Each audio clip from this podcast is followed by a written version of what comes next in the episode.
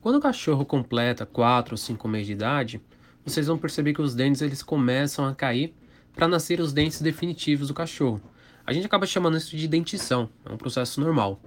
Em alguns casos, tem cães que levam até mais tempo, ao invés de 4 ou 5 meses, pode levar até o sexto, oitavo mês de idade do cachorro. Dificilmente um cachorro com 8 ou 9 meses que ele não tenha trocado o dente de leite, ele vai trocar o dente de leite ainda. E se isso acontecer, dele não ter trocado é, o dente, né?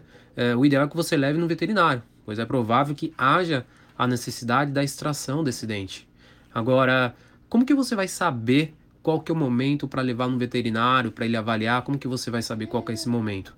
É bem simples. Você vai abrir a boca dele, vai ver que ele tem um dente de leite e ao lado tem um dente decisivo, tá? Que é o, o, o dente final que ele tem. Em relação à troca, eles engolem os próprios dentes, tá? Isso é um processo super natural.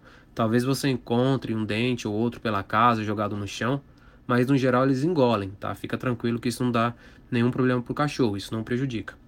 Outro ponto importante é que também é normal ter um pouco de sangue durante a troca, tá? Sangue, no caso, na boca dele. É, é muito comum, tá? Não precisa se preocupar.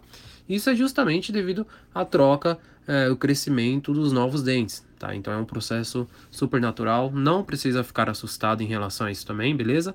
E fica tranquilo, não, não tem nada demais, é um processo super natural, tá? Mas a ordem, digamos, seria essa, tá? Esses são os cuidados que vocês têm que ter em relação ao crescimento dos dentes é, do seu filhotinho.